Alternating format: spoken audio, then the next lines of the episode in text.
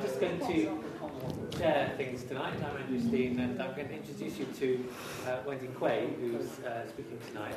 And um, Wendy uh, has practiced law in um, Melbourne, Australia for several years before coming to England to do a degree in theology at Wycliffe Hall. Um, she also completed a certificate of Christian apologetics in 2006 and co-deaned um, Veritas Forum in January of this year. Um, Wendy tells me that um, she'll speak as she chooses, but she tells me that um, she's going to address this issue of uh, suffering and evil and God's love, uh, particularly in, in, the area of the natural world. Of, course, it's a huge subject and possibly um, one which none of us can ever even, you know, be somehow inappropriate to regard it as a subject you ever fully comprehend with your intellect, because somehow that's not the right approach to only think of it in that way. But insofar as we can, of course, it's important that we do try to get our head around what is going on in the natural world. So that's going to be the focus for tonight. Thank you for having me. Um, it's a pleasure to be here, or at least I think it's a pleasure to be here. Diana asked me to do this talk, I think last summer actually. You spoke to me quite a long time ago. And at the time, it seemed like a really good idea. Um, and so I said yes. But um, about two weeks ago, I just sort of got up and I thought, what have I done? Because this is an issue that people have been wrestling with since time immemorial. And uh, actually, we haven't really come up with very many answers. And so, if there is one thing that you will walk away with tonight, one thing that you can know for sure is that you have before you a living example of the fact that at least some suffering in this world is entirely voluntary. So, however, it's an old one, but it is true. now, my main concern this evening, though, was that in addressing this group, what I what I was wondering was is there something, um, are there perspectives that you, as scientists in particular, might be bringing to this topic? Might you be wanting a different take on this issue? And on reflection, I thought about it and I thought, well, actually, in some respects, yes. And in some respects, no. Because, in one sense, on the one hand, you're all students of the natural world um, and you have perspectives on nature that perhaps the layperson just doesn't have. And I think that will throw up um, unique questions, some unique ideas. But on the other hand, we're all human beings. And we're all just trying to make sense of the ups and downs of life. And in that respect, I think we're all on the same page. So when we look at the footage of China and Burma, and I myself have been really burdened by the earthquakes in China, actually. I mean, I think of 70,000 people missing or dead, many of them children. And I look at that and I, I do ask, why? And actually, I don't ask this as a theologian, but rather I ask it as a human being and as a person of faith. My Lord God, why? Now, just to give a little bit of background about me, um, as Andrew said, I'm not a scientist. Um, I did do um, an undergraduate degree in biology, but that was rather a long time ago. And I really focused on my other area of study, which was law, and now I'm studying theology. So I can't engage um, at an overly scientific level for you. That's going to be your job tonight, actually, if you game. But what I can do, what I would like to do, is give you some theological lenses through which you, as scientists, might be able to view the issues. And given that so many of you here are working in the natural sciences, I thought what I'd do is focus on this problem of natural evil. So, what do we make of the Burma hurricanes? What do we make of the earthquakes in China? What about the death that's inherent in the evolutionary process, that sort of thing.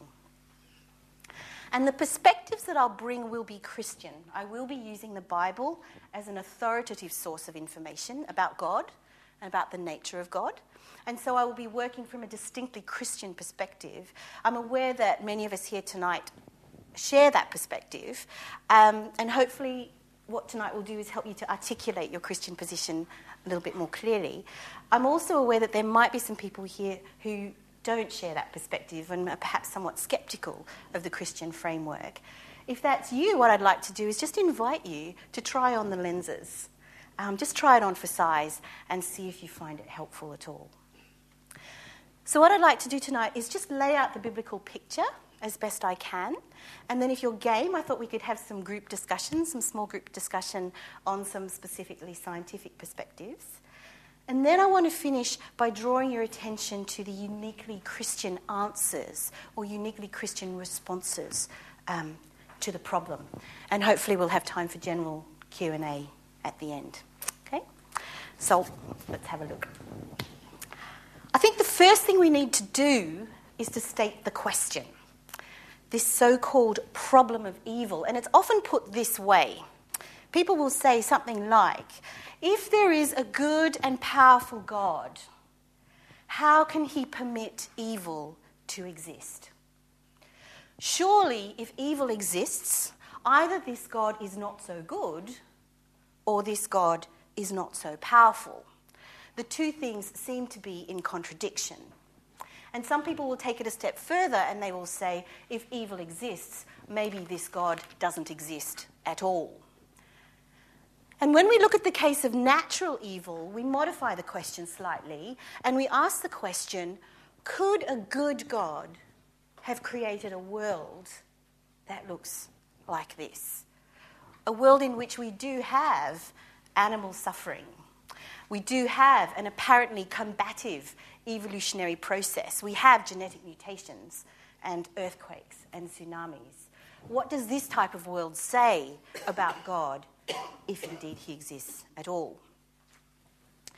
And at this stage, what I want to do is we just need to note that we are distinguishing here between natural evil and moral evil. So, moral evil is what we're dealing with primarily when we look at human evil questions of war, cruelty, injustice. Evil that is the result of a choice of a moral agent. And for the Christian, the demonic world would, would come under this category as well, okay? Natural evil, on the other hand, is the evil or suffering that arises just out of the world doing what it does, or animals doing what they do, and the fallout that results from that. Um, and we've had some quite spectacular recent examples. In either case, the big question at the heart of it all is what does this say about God? Ultimately, where this question leads most people to is the character of God. How can we call him good? How can we call him loving? And in the very deepest sense, at that experiential and pastoral level, and we mustn't minimize the significance of this, the question behind the question is often if God can allow this, does God love me? And I think our title this evening puts it well is a loving God possible in the world that we have? So, what I want to do now is just sketch for you the Christian framework for explaining natural evil. I use the word explaining very cautiously because I actually don't think we get a clear explanation in the Bible. To talk about answers to the problem of evil is, in my opinion, a fallacy. We're deluding ourselves we can't answer this question. But what we can do is construct a framework from the biblical picture that might help us to come to grips with some of the issues that are raised. And what we see in the cases of both moral and natural evil is that the defining event is what theologians refer to as the fall, um, which was essentially a human failing. But we'll work towards that. So let's have a look at, at things in overview. Now, to begin to make sense of things, what I think we need to do is look at three issues. Firstly, I want to look at the nature of God. Who or what is it that Christians call God? What's he like? The second issue is what is the nature of creation, the world? What is the nature of the things that we see around us? And thirdly, and this is important, even when we're looking at the question of natural evil, what is the nature of humanity? That's very significant for us here. So, firstly, what is the nature of God? What do Christians say that God is like? And I think from the Christian perspective, the most appropriate place to start is with the person of Jesus Christ. Because it is in Christ that we claim God is revealed. And so we have scriptures like John chapter 1, which talks about Jesus as the Word or Jesus as God made flesh. And we look at Colossians 1, who speaks of Jesus as the image of the invisible God. And then Hebrews 1, Jesus is the exact replica of God. And so to see what God is like, we look to Jesus Christ. And when we contemplate him, there are three major implications that I think arise out of that that are relevant to our question today. The first thing that we see is that creation is creation and God precedes creation. The Christian understanding of the world is that its existence and our existence is as a result of the exercise of the will of God. Creation is creation, it is not deity. And the God who created it, the God whom we see in Christ, is eternal and came first. And so the starting point for the Christian in anything really is, is that we begin with God, not with matter.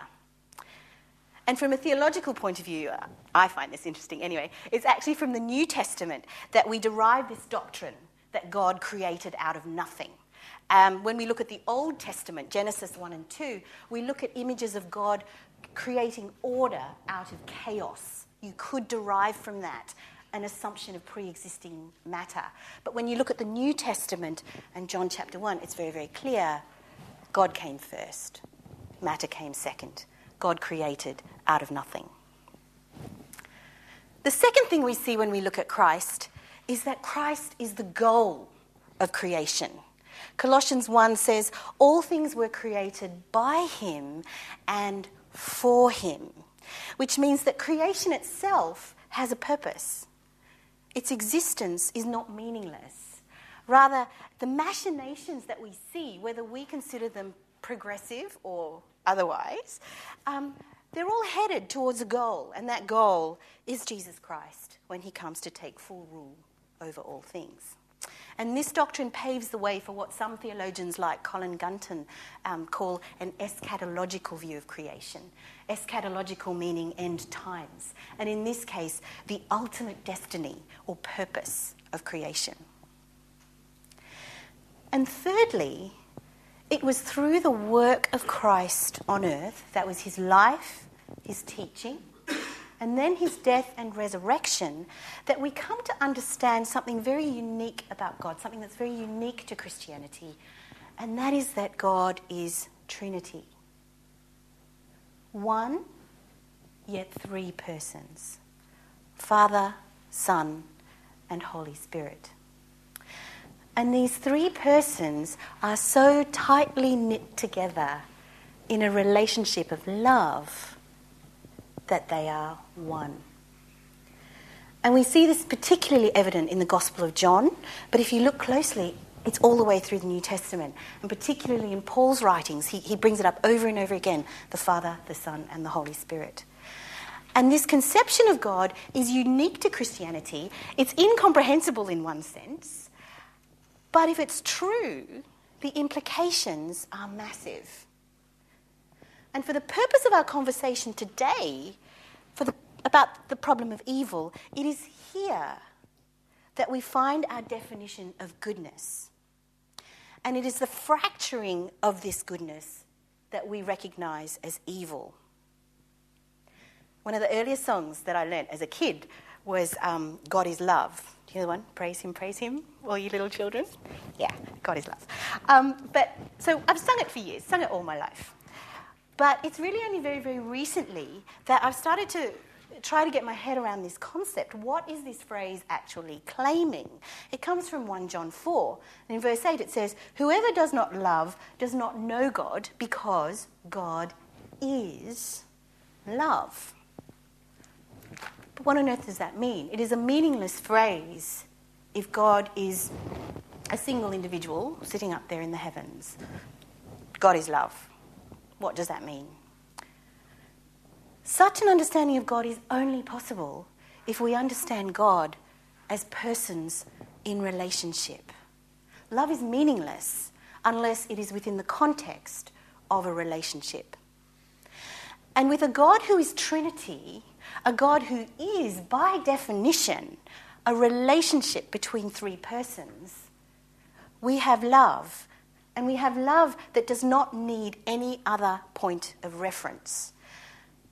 Now, this is important because in the Christian worldview, we say we do not need evil to recognize good. What we know is goodness and love, and we see that in our God, and it is by this standard that we recognize what is evil. There is no dualism here in Christianity. We know love, and it is by the brokenness that we see, by this standard, that we judge what is evil. And so the character of God is love. So we've looked at who God is and what he's like. What then does this say about the nature of creation? Well, firstly, if God is a relationship of love between three persons, and this is our creator, this all takes us back to a beginning that says this world we live in, this created universe, was something that was born out of love in a very real sense. The universe that we live in is the child of loving parents. Now, if you have a look at the book of Job, Job is a fella in the Bible who was undergoing immense suffering for no particular reason, and he cries out to God. He, he looks at God and he says, God, why? And when God finally answers Job, all he does is he just reels off this amazing list of what he's created.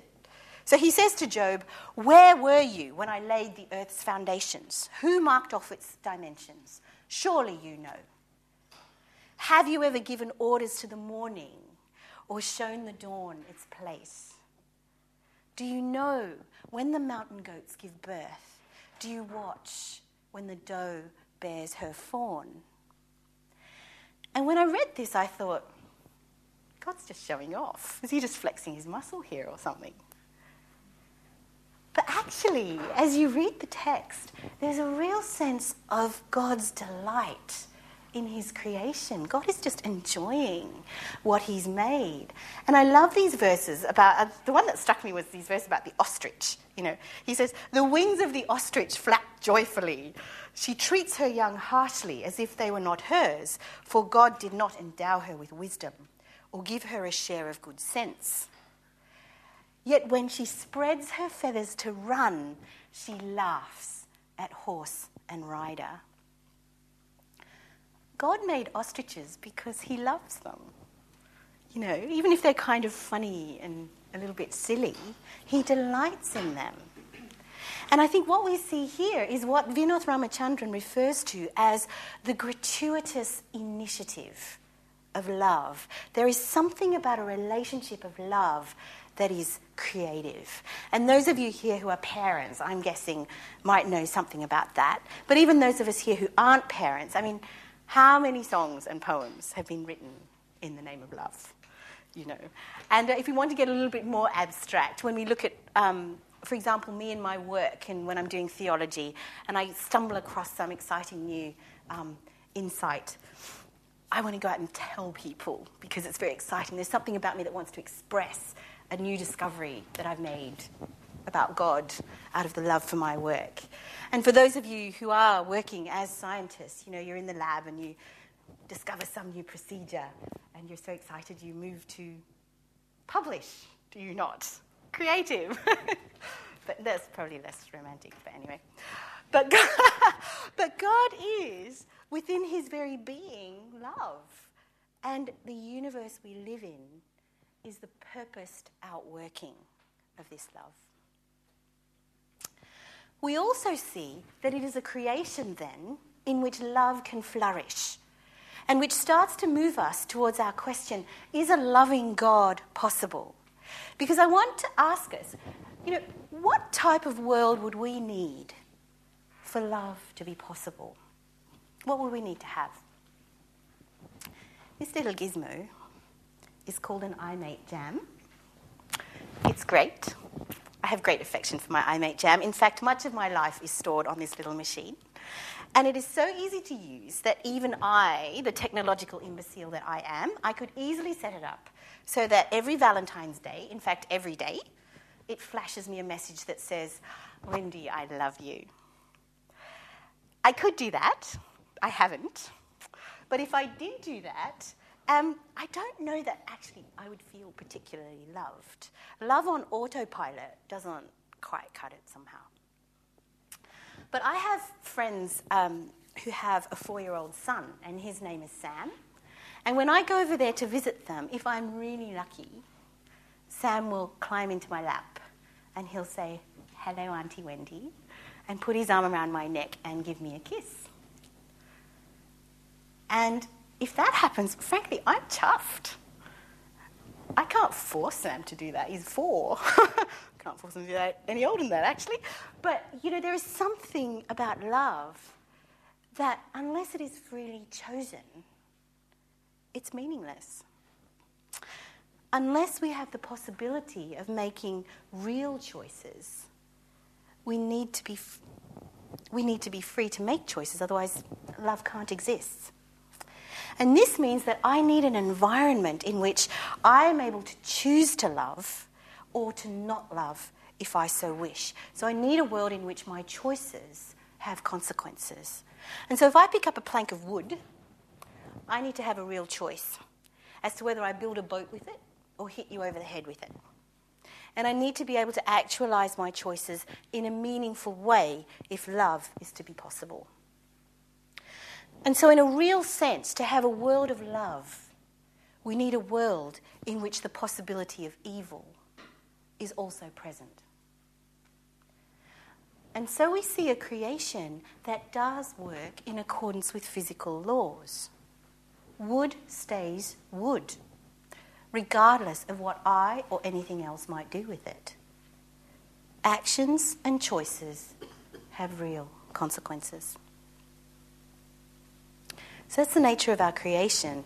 Thirdly, what is the nature of humanity? And here we do go to Genesis 1 and 2. And in Genesis 1 and 2, we see two accounts of how God creates humanity. Firstly, in Genesis 1, we see that God creates human beings last, the height of creation. And in Genesis 2, we see God create humanity out of the earth, but unlike the rest of the animals, God breathes life into man and woman. And significantly, we are told two things about human beings. Firstly, we are created. We are not God, we are created beings. The second thing we see, though, is that we are made in the image of God. And so, in a sense, there is something godlike about us. Now, there's been an enormous debate for centuries amongst theologians on what this phrase, in the image of God, actually means. Now, I actually see this doctrine as multifaceted. I think it means a lot of things for us. But one key element of the doctrine that I want to highlight today is the idea of royal representation. Genesis 1 and 2 were written within an ancient Near Eastern context. And in that culture, to be an image bearer was to be a representative of royalty. It was a relational concept. The image bearer is defined by his or her relationship to the king. And there is also a functional aspect to this, in that humanity is then given the command to fill the earth and subdue it, and to rule over the fish of the sea and the birds of the air, and over every living creature that moves on the ground. So that's Genesis 1, verse 28. And so there is a sense that human beings were given a mandate by God to rule over the earth as God's representatives on earth. Now, the significance of this for our purposes today becomes evident when we get to Genesis 3 and this event that I've already referred to that we call the fall. Now, many of us here will know the story of the serpent who tempts Eve, the first woman. the serpent comes along and tempts her to eat the fruit of a forbidden tree. Whatever you want to make of these opening chapters of Genesis, whether you see them as factual, mythical, true myth, whatever you like, the theological points that come through, come through are these. What we see at the heart of the fall is humanity grasping at being God. The serpent asks Eve, Did God really say that you must not eat of any tree in the garden? And Eve says, No, no, just one tree, and if we eat from that tree, we will die. And the serpent responds, You will not surely die. Your eyes will be opened, and you will be like God. And so Eve ate, and then so did Adam. And in trying to be what we were not, it seems that we lost a part of what we were. C.S. Lewis puts it this way he says, We wanted some corner in the universe of which we could say to God, This is our business, not yours. He called this the embracing of an utter falseness. There's a certain absurdity to the fall, I think, that, that human beings could presume to try to outwit God and then try to hide from Him. And the result of this event, however it might have occurred, is depicted as cosmic. It's like whacking an ice pick into a sheet of ice. And what we see is that the cracks radiate far beyond the point of impact. Because what has happened is that God's delegated representatives, who are supposed to rule over the earth, have effectively quit their post. There is a rejection by humanity of what we were meant to be. And so there is a systemic fracturing of the order of things. And if you read through Genesis 3, you will see a woeful tale of fractured relationships between, firstly, the man and the woman and God. They hide from God. You see fracture between the man and the woman. They start blaming each other. And so interpersonal relationships are affected the woman begins to suffer in the most natural act, the act of childbearing. And so we begin to see some combativeness between humanity and nature, and indeed combativeness between ourselves and our own bodies. We see conflict between man and the ground. Um, you know, another break in relationship between us and nature. And then we see a fracture of relationship between the serpent and the rest of nature. So nature fights nature. There are human consequences, but there are also cosmic consequences.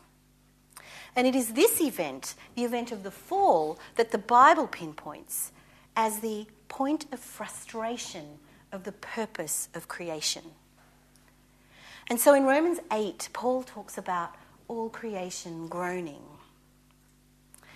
And it is here that we need to look to for our explanation, at least for the introduction of evil and suffering into the universe. Because creation is still creative, it's still dynamic, and it is still one in which choice is possible. And therefore, love is still possible. But if relationships are fractured, it can hurt. That's a theological lens of why we have natural evil and indeed moral evil. And what I want to do is just push the pause button here. Um, this is the closest we can come to a biblical explanation as to why evil and suffering are in the world. So, in quick summary, it was created good. There was a primeval event of chosen rebellion by humanity against God, which we call the fall. And it was through this event that we have certainly moral evil entering, but Romans 8 also suggests that at least at this point, some of the natural evil we see is due to the fall as well. And what I want to do here is give you guys the chance to kind of layer in some of our current theories of origins and speciation, theory of evolution and the creative process, that sort of thing. And I'm wondering if we can break up into some discussion groups now. I'll get Okay, Andy so to take over. my part of the job. So Yeah. Gonna, um, if you'd be so kind, what, what Wendy would like us to do now is divide up into groups of a size that we feel comfortable just discussing among ourselves. So I guess that's five or six. And, well, Wendy, you're telling us what you Yeah. think is the sort of thing we want to talk about, which is Which is, well, I've issues got, such as yeah, I sort of suffering in coined. animal kingdom before humans were around, that sort of thing, or whatever, whatever is bugging you, I suppose. Yeah, just to give you some pointers to start with, um, what I thought we just some questions to throw out is firstly, how might we understand pre-fall creation? You know, how do we get to that point of humanity? And secondly, how do we explain the fall in light of our understanding of how things came to be? That'll give us something to chew on. I thought Okay. us theologians would find it really helpful if those of you in the sciences could give us some way of articulating the fall that is plausible for the scientist. Okay, so what we'll do is we'll, we'll I'll just help you to find yourselves into groups, and we'll have about ten minutes, about ten minutes, and then after that, if, if the group could have a spokesperson who would maybe just let us all know what sorts of issues came up for you,